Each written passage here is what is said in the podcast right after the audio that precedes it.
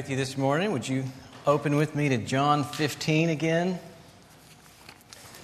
John 15 in your Bibles. Um, just a correction here that I was that Gary told me about in your worship guide.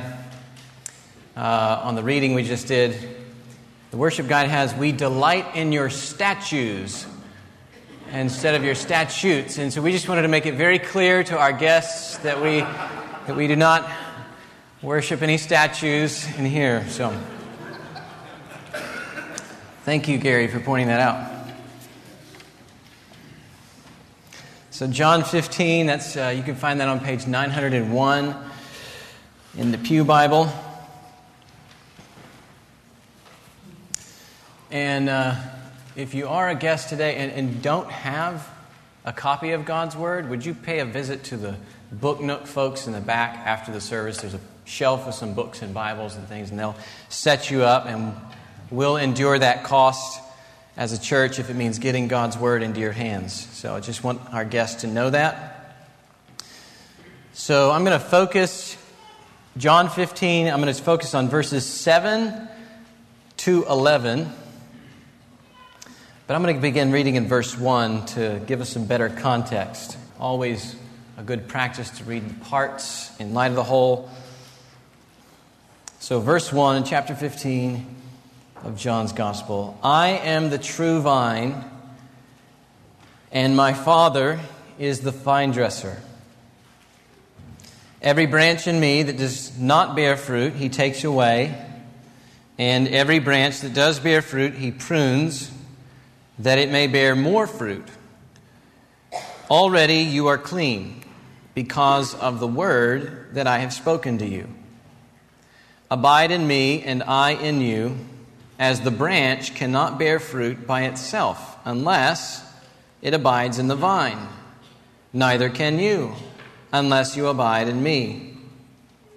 I am the vine, you are the branches. Whoever abides in me, and I in him, he it is that bears much fruit. For apart from me, you can do nothing. If anyone does not abide in me, he is thrown away like a branch and withers, and the branches are gathered, thrown into the fire, and burned. If you abide in me, and my words abide in you, ask whatever you wish, and it will be done for you. By this my Father is glorified, that you bear much fruit, and so prove to be my disciples. As the Father has loved me, so have I loved you. Abide in my love. If you keep my commandments, you will abide in my love, just as I have kept my Father's commandments and abide in his love. These things I have spoken to you, that my joy may be in you, and that your joy may be full. Let's pray together. Father in heaven, I do ask that you would come now and attend the preaching of your word with your Holy Spirit, that you would fill us each with him, and that you would use this word to conform us more to Christ, that, that you would build into our lives healthy disciplines by which we might abide in him that you would so fill us with His life that we long to run in the way of His Word, never turning to the right or to the left of it. And we ask it in Christ's name. Amen. Well, two weeks ago, we encountered a very significant image in the Bible describing a Christian's uh, union with, with Christ. A Christian's union with Christ is like uh, a branch abiding in a vine, a branch that's constantly uh, drawing its, its nourishment from the vine for, uh, so that it bears fruit.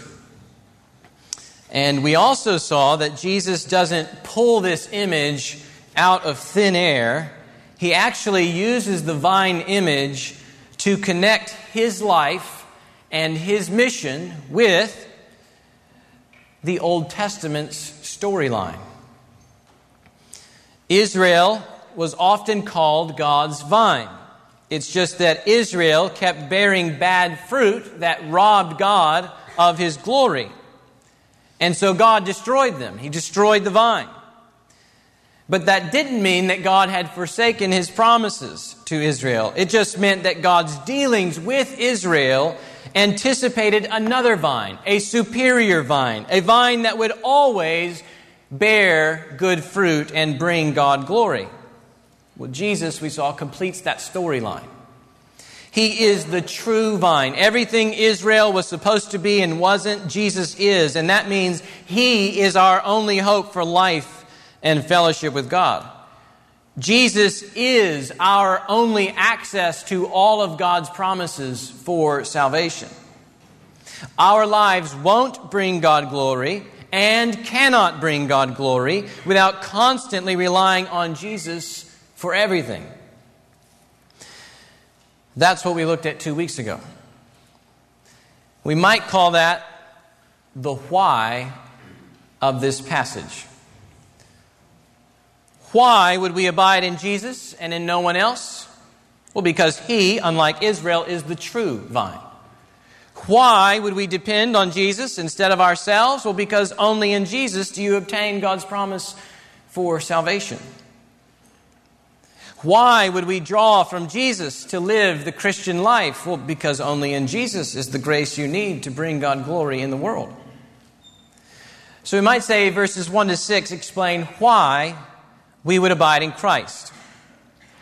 Well, today we look at how we abide in Christ. And Jesus mentions two ways in particular that we abide in Him word based prayer and loving obedience. If you ask Jesus, all right, I've got all the vine imagery down, you are the real deal, I've got nothing without you. How do I actually do this? How do I actually abide in you, though? What does it actually look like as my life plays out? His first two answers, from this passage at least, are prayer and obedience. Now, please hear what I'm not saying. I'm not saying that prayer and obedience gets you into the vine. They don't get you into a relationship with God. Jesus is speaking these words to disciples that he has already joined to himself. He's already put them in the vine by the word he has spoken. We see that in verse 3 already you are clean. We talked about what that meant. All these other disciples have, have fallen away over time, proving they were never truly united to Jesus. That wasn't the case for these 11. They're left, they're sticking with Jesus because Jesus has united himself, he has united them to himself. So Jesus has already joined these 11 to himself. There's a life giving union between them that Jesus already established by virtue of his word and what he's going to do on the cross to back up that word. He's instructing these kinds of disciples. The kinds of disciples already drawing from his nourishment. He's telling them what it looks like to abide in him. And it looks like prayer and obedience. So if you're a Christian today, that's where we're going, abiding in Jesus through word based prayer and loving obedience. Meaning, we, we can't expect to bear any fruit for God's glory if we're not praying and if we're not obeying.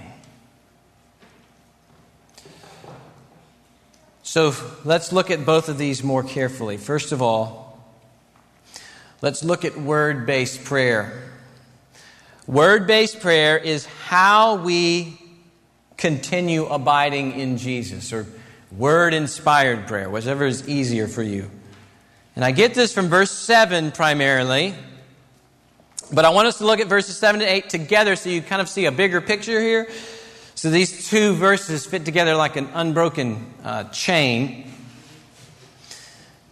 And it shows us how the, the word and the prayer fit in with all of the, the vine imagery and the bearing fruit and, and so forth. Uh, one thing to note before I read it, though, is verse 4 Jesus says, Abide in me and I in you. And then again in verse 5, whoever abides in me and I in him, there's, a, there's this reciprocal relationship between the vine and the branches. When we abide in Jesus, so much of his life is flowing through us that Jesus himself is living in us.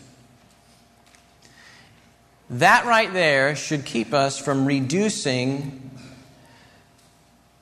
a relationship with Jesus to being sort of mechanical.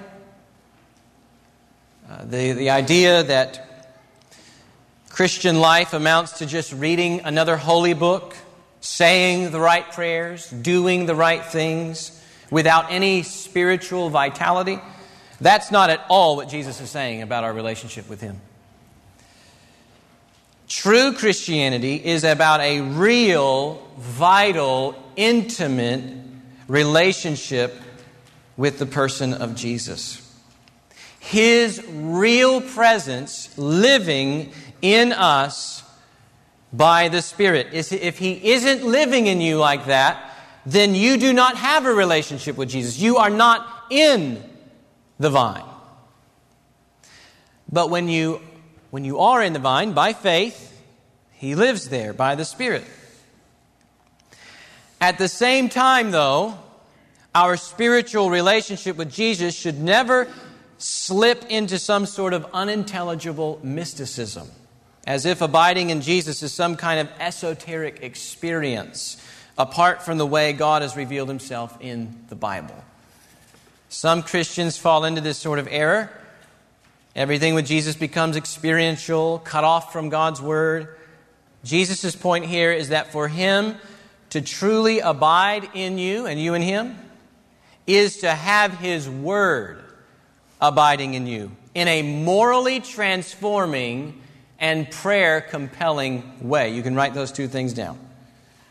For Jesus to abide in you is for His Word to abide in you in a morally transforming and prayer compelling way. Now, verse 7. If you abide in me and my words abide in you, ask whatever you wish and it will be done for you. By this my Father is glorified, that you bear much fruit. So he hasn't left the vine imagery, he's just explaining it. By this my Father is glorified, that you bear much fruit, and so prove to be my disciples. So here's the chain I was referring to earlier, and it's on the screen for you. I think, yep, there it is. And that's about the extent of my creativity. Uh, the green arrows represent a vine, so uh, of some sort. So let me work backwards here from God's glory to abiding in the Word. So God gets glory when Jesus' disciples bear much fruit. Fruit comes by depending on Jesus in prayer, and then prayer stems, it's, it's uh, fostered from Jesus' word abiding in us. So, this whole goal, the whole goal of abiding in Jesus and Jesus' words abiding in us, is that we bear fruit for God's glory. And in fact, that's what the, the, the, the, the fruit Jesus produces is. It is all that we actively pursue by faith in Christ to bring God glory in the world. So if you want a definition of fruit from this passage, there you go. It's all that we actively pursue by faith in Christ to bring God glory in the world. From pursuing individual holiness, Paul picks this up in Ephesians 5, to loving the saints. John, uh, uh, Jesus is going to pick that up in verses 16 and 17 below. Uh, to winning converts. We see Jesus in uh, John chapter 4 gathering fruit from eternal, for eternal life from among the Samaritans. So, individual holiness, winning uh, loving the saints, winning converts. This is the fruit Jesus produces that brings God glory in the world. But notice the fruit of bringing God glory comes through prayer. Not apart from prayer, through prayer. And in particular, word based prayer. Here's what I mean We know from John 1 1, Jesus is the Word. Right? He is the Word who became flesh. And one thing I love about John's Gospel is um, when John starts, so Jesus is the Word, Jesus is the bread, Jesus is the bridegroom, Jesus is. Once he starts these themes, it's not like he picks up the word in chapter 1 and just drops it, and then picks up another theme and then drops it. Once he starts them, they're all running together like this and just stacking on top of each other throughout uh, his gospel. It makes it incredibly rich. But we've got Jesus as the Word in John 1 1, and now, we, now he's called the vine. We've got Word and vine here. So when you share a relationship with Jesus, the person of Christ, when you're connected to this Word vine by faith, you live off of His wordness. Okay? You, you feed on God's self revelation in Jesus and through Jesus, coming out of his mouth. When you're in the vine, the vine's words become your bread and your drink for eternal life. And when these words become part of you, the branch, they begin growing you. They begin transforming you, right? Having Jesus' words abide in you doesn't mean we simply know his words. We have an intellectual grasp of his words. There are plenty of examples in Scripture where, we, where people know God's word, and yet Jesus still says it doesn't actually abide in them. I'm thinking in particular of John chapter 5 and John chapter 8, where he's talking to the religious authorities. They know the Bible. They search the Scriptures as if life itself depended on it, and yet Jesus tells them, You don't have God's word abiding in you. How in the world can he say that? He can say it because of the fruit that they were bearing. They loved the praise of men. And he saw it from a mile away. They're trying to kill him. In fact, the fruit of their lives, Jesus says, look just like the fruit of someone else that of someone else who knows the word really well, except twists it for his own ends, the devil himself. So, having Jesus' words abide in you can't merely mean knowing it. It must also mean that his words live in you in a morally transforming way. They transform your rebellious soul into a soul that loves and wants to be like Jesus. They change everything about you so that you follow Jesus and learn to want what he wants. This is of course this of course happens by the Holy Spirit applying God's truth to us. That also means the word begins to shape your longings and compelling you to pray for God to be glorified through you. One of the things the Spirit does with the word is make us more self forgetting and more Christ dependent. What happens when we encounter God's word rightly. We become more self forgetting and more Christ dependent. The Word exposes our neediness before God, that our cup is totally empty without Him. It reveals that a fruitless life robs God of the glory due His name. And so we, knowing that we're empty, knowing that we can bear no fruit to bring God glory, we cry out, Father, make us more like Jesus so that our lives bring you praise. I can do nothing without you. Help me, fill me, so that the way I love my wife displays the way Jesus loves his wife, the church. So that the way I care for my children reflects your holy love and long suffering. So that the way I endure this trial increases the volume of worship on earth. So that the way I sacrifice might move others at work to ask me about the hope that is within me, found in Jesus. I was talking to a brother earlier this week, and he was telling me about how he's fighting stinginess with money. And he's currently studying Psalm 112, which talks about what God's sort of man looks like. And Psalm 112, verse 9 says, God's man has distributed freely. He has given to the poor. His righteousness endures forever. So, my brother, then says that that word not only called him to distribute his money freely, It also reminded him of Jesus, who is the ultimate picture of God's sort of man. He gave up his life for us, poor sinners in desperate need of grace. And because of that gift, he will live forever with him in a glorious inheritance that puts all earthly treasures to shame. Well, this then informs his prayers for God to change him, for God to make him more like Christ, for God to open his eyes to all that he already possesses in Jesus, and that frees him to give generously to all. This is what abiding in Christ looks like from day to day. It looks like Jesus' words being so much a part of our being, so woven into the fabric of our lives, that prayers ascend from our lips for Jesus to produce God glorifying fruit. J.C. Ryle once put it like this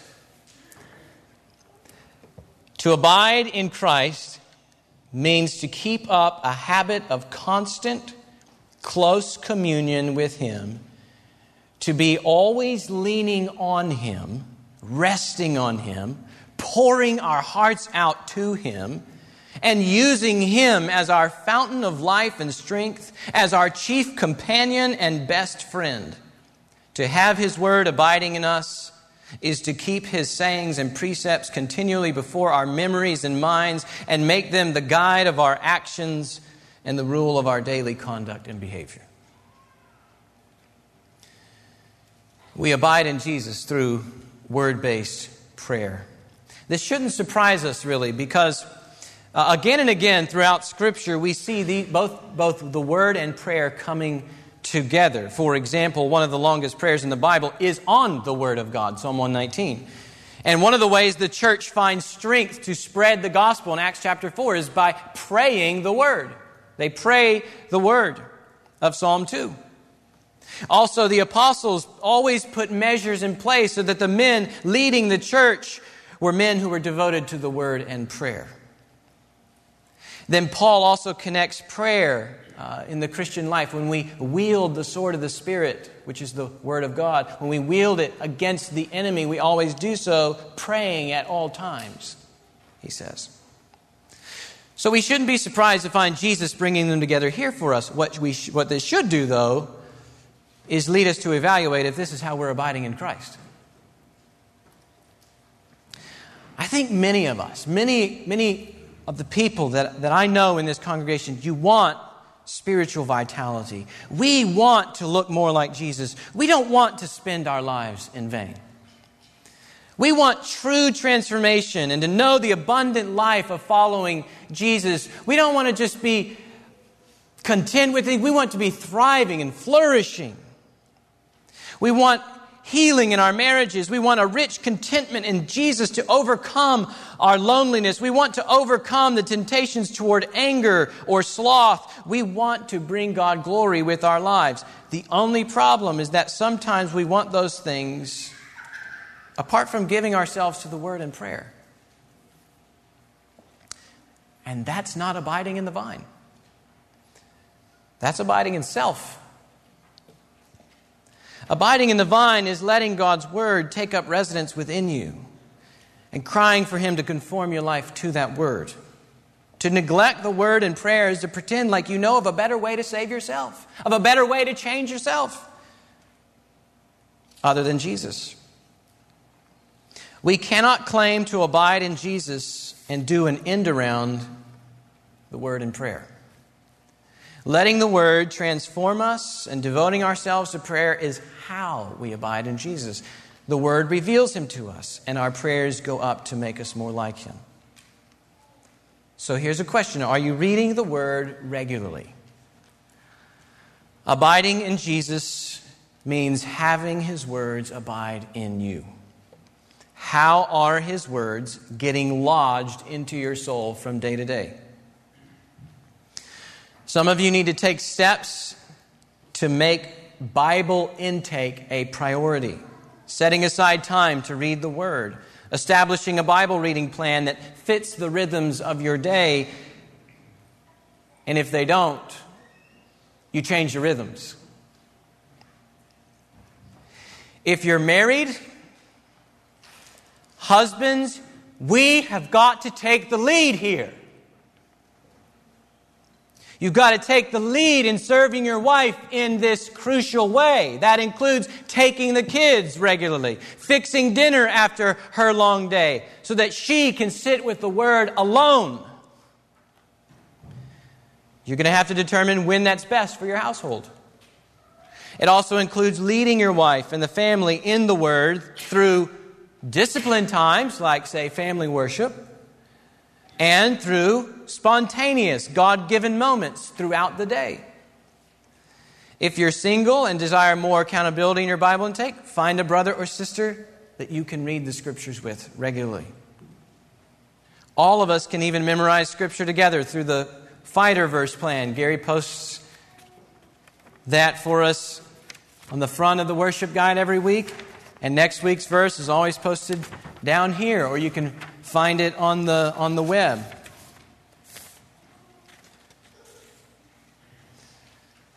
Having Jesus' word abide in us doesn't happen automatically. Not like carrying our Bibles or have it on our iPhone and it's just sort of getting absorbed. We've got to sit down and read it. It takes effort, especially when the enemy would prefer it not to be in us. And once Jesus' words are in us, we have to ask are we meditating on the word repentantly? Meaning, how are Jesus' words driving us away from sin and, and away from the idols of our hearts and away from the devil's lies and away from our self sufficiency and into deeper fellowship with Jesus and deeper dependence on Jesus? For his words to abide means for his words to transform. That means we must not, we must not uh, read simply to know, we must also read to obey, to repent, to turn from sin, to cultivate godly affections, to, to thrill our souls with Jesus' glory. And we will only see Jesus' glory rightly here. And then, lastly, as we begin seeing the, the, the, many ways the Word should transform us, we should make those matters of fervent prayer. Fervent, fervent prayer for ourselves, fervent prayer for this church. The word should shape our prayers and our longings. It's as Jesus, it's just as Jesus teaches elsewhere, your kingdom come and your will be done. Prayer isn't about God doing what we want, but about us doing what God wants. His word sets the agenda for our prayers. When Jesus says, ask whatever you wish and it will be done for you, the assumption is that his abiding word has already shaped your passions and your requests. God isn't promising to give us just anything to accommodate our self centered plans, but He is promising to give us anything that we need to bring Him glory with our lives. And that should come to you as both a challenge and an encouragement. It comes as a challenge because right there it challenges our self centered desires in prayer. But should it, it should also come as an encouragement in that God promises you everything that you need to bring Him glory to bear good fruit. Whatever you need in any circumstance, in any relationship, at any time, God promises to give you all that you need to bear fruit. His ears stand ready with loving attention to your requests, and His vine is rich with grace to replenish you, sustain you, and grow you into what you need to be to bring Him glory. John Calvin described prayer as the chief exercise of faith by which we daily receive God's benefits. What if we viewed our quiet times that way? Not merely as a discipline, though it is that, but as the way branches access the rich life that is in the vine. So, those are some steps for us to take together as we abide in Christ, reading the Word regularly, meditating on the Word repentantly, and praying the Word fervently. And as we do, may God be pleased to bear much fruit. Second way Jesus says we abide in Him is through loving obedience. Look at verses 9 and 10. As the Father has loved me, so have I loved you. Abide in my love. Now, notice what Jesus has just done before we move on to verse 10. He has just revealed the basis of our relationship with Him. The basis of our relationship with Him is not first our obedience. It is first and foremost a matter of the Father's love for Jesus because of who Jesus is and what Jesus does. And then stemming from that love is the Son's love for us, which we know is most pointedly displayed in the cross. Then he says, Abide in my love. And he doesn't just mean the love that I possess in and of myself, he means the love that I have directed towards you. Unworthy as you are, the love that I have directed towards you. You stay there in that love. You rest there, and you as a branch draw from that love. And that's really huge because the obedience he talks about in verse 10 must be understood in that light. In light of the love relationship between the Father and the Son, and from the Son moving then towards us. That's why our obedience is loving obedience. There's a love relationship already established. Now read verse 10. If you keep my commandments, you will abide in my love, just as I have kept my Father's commandments and abide in his love. So he still hasn't left the vine imagery of abiding. It's just that now it gets tweaked a bit to include Jesus' love. To abide in Jesus is to abide in Jesus' love. Well, how do we do that? Verse 10 says we keep his commandments, just like he kept his Father's commandments. This is pretty remarkable. Jesus is saying that our love relationship with Jesus is built on and patterned after Jesus' love relationship with his Father. You know, it would be later in chapter uh, 17 when he's praying for his disciples to be one and that for his, desi- for his love to, to, to be in them and for them to love each other. And all of this is so that the world might know that the Father has sent the Son. So the way we live in this world reflects the redemption that God has achieved as Father and Son and Spirit. It's incredible. So, our love relationship with Jesus is built on and patterned after Jesus' love relationship with his Father. The example and incentive of our abiding in Christ is the pattern of love we observe in the very being of the Godhead. As Son, Jesus always obeys his Father, and for that reason, his Father always loves the Son. Now, I'm bringing together two, two scriptural truths there the Father loves the Son just because of who the Son is. But there's also a sense in Scripture, another stream of biblical evidence that says the Father loves the Son because the Son is always obeying Him. So those two things come together. But so the Father, all, uh, Jesus always obeys His Father, and for that reason, the Father always loves the Son. The same with us. Part of our love relationship with Jesus includes obedience. As disciples, we abide in Jesus' love through obedience to his commands. How could it be otherwise? In the same way that we see the Father's authority and the Father's worth and the Father's glory shining through the Son's obedience, the world must see the Son's authority and the Son's worth and the Son's authority. Glory. I already said that one. Through our obedience. It doesn't say much about Jesus if we ignore him. It doesn't say much about our love for Jesus if we ignore his words. How can we truly love him without also loving what he calls us to do with our lives? It's not like he commands us to obey for our disadvantage. He's not driving us with a whip like Pharaoh did to Israel in Egypt. He speaks only for your advantage. Read verse 11. These things I have spoken to you, that my joy may be in you, and that your joy may be full. Why does he tell us to keep his commandments? Why does he tell us to abide in his love, to lift our cries of dependence to him, to saturate our minds with his word? Because he knows where true joy flourishes. It flourishes in him and in his relationship with his Father, which he has brought you into with his death and resurrection. Fullness of joy doesn't come by listening to our fleshly lusts or to the world's vanity or to the enemy's sugar coated lies. Fullness of joy comes by listening to our sovereign Lord when He speaks. Right? Are you with me? There's no other joy in the universe that's superior to the joy of Jesus Christ, the Almighty God. None.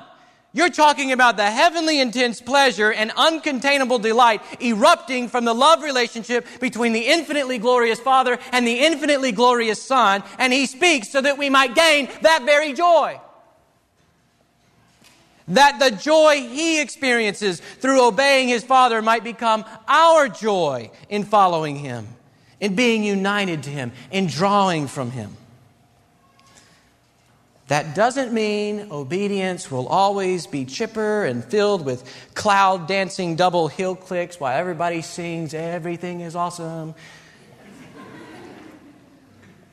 Jesus is going to the cross.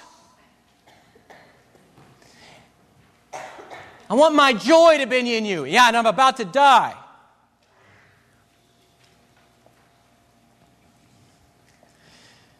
And he's going to tell the disciples that their obedience will bring about persecution and suffering as well. And your obedience might cost you a relationship, it might cost you a job. These are unpleasant. It might bring great sorrow between family members. It may mean you endure with difficult patience the sins of others. It may mean you make choices that hurt for a, th- a long time.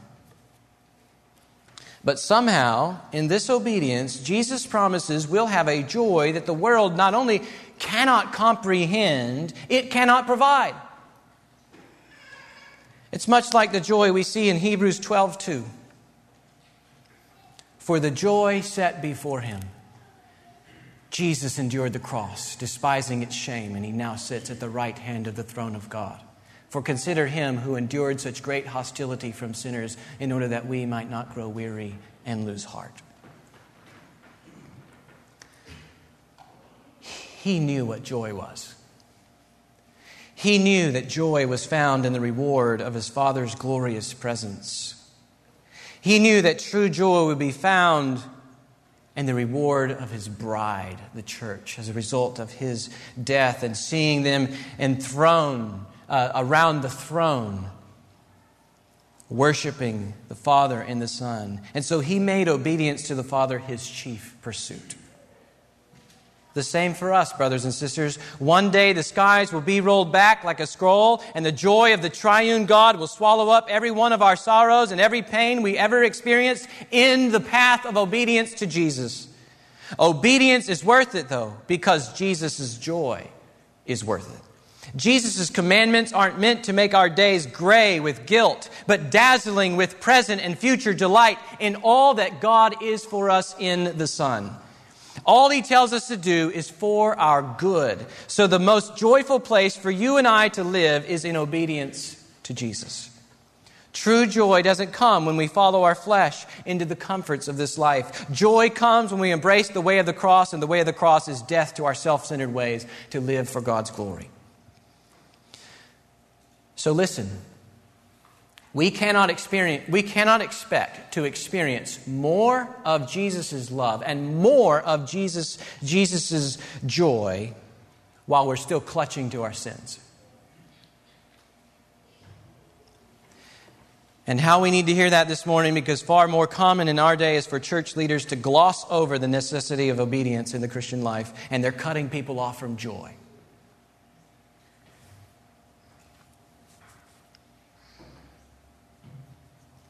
According to Jesus, the call to obedience is a call to joy. And it's a call to joy because it's a call to enjoy being loved by the Son as He is loved by the Father for His total obedience. And here's what I want to close, and, and here's where I want to close and lead us into the Lord's Supper. Many of you are surveying your life right now. You're looking at the perfection of Jesus rightly the perfection of Jesus' obedience to the Father in verse 11, and you're comparing your obedience to the supreme standard that's found in Jesus' obedience. And it's absolutely crushing. We're not okay in our love, we are lacking in it. And we're going, that's how I'm supposed to abide in Jesus' love? That's the condition? How could I even come close? And if my obedience is imperfect, what does that mean for my experience of Jesus' joy? Well, hear the good news embedded in verses 9 and 10. Again, Jesus says that his love for you is grounded in the Father's love for the Son. As the Father has loved me, so I have loved you, he says. And throughout John's Gospel, we have seen that the Father loves the Son because the Son is going to give his life for the people the Father gave to him. The Father loves Jesus because Jesus is always the obedient Son. Everything that he does pleases the Father. And that includes what he does for the people the Father gave him. Then notice how Jesus says in verse 10, I have kept all my, father, my Father's commandments and I abide in his love. And here's why that's good news. Where you don't meet the conditions of obedience perfectly, Jesus already did. God's Son became a man and lived in perfect obedience to his Father. His obedience to the Father even led to his death on the cross, where you may find forgiveness for all your sinful shortcomings. More than that, God raised him from the dead and planted him as his right hand in heaven, and in him is all the strength that you need to live as he has called you to live. Jesus met all the conditions necessary for you to be joined to the vine, and he ever lives so that you enjoy abiding in his love.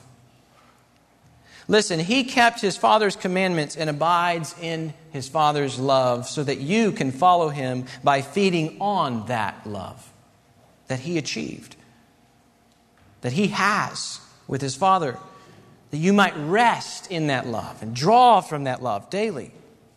Never once does he say to his disciples, Keep my commandments, without also telling them of his own work and grace to give them everything they need to keep them.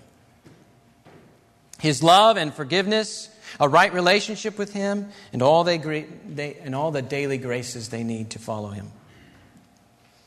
When you come to the Lord's Supper today, yes, remember how far short your love for Christ falls. But then celebrate as you eat, knowing that everywhere your love falls short, His love goes the distance. He loved you by obeying even to the point of death under God's wrath. And this is why we can take and eat and drink together today. This is why we can lift our voices to Him in thanksgiving and adoration. This is why we are in the vine to begin with. Some of you may not be in the vine yet. Some of you may not know this intimate fellowship with Jesus we've been talking about. Some of you couldn't care less about the word of His grace. The good news of the gospel is the same for you as I have just told everybody else in here. We are saved not by our own doings. We were put in the vine by Jesus' doings. And we are saved simply by drawing on all that He is for us, by receiving, by resting on all that He is for us. So, the charge for you who may not know Christ yet is the same to trust in Him. And He will grant you life in Himself. He will put you in the vine when you believe, and you will know what eternal life is. You too will, will draw from His grace and strength every day. So let's draw together now more from His grace as we come to the Lord's table.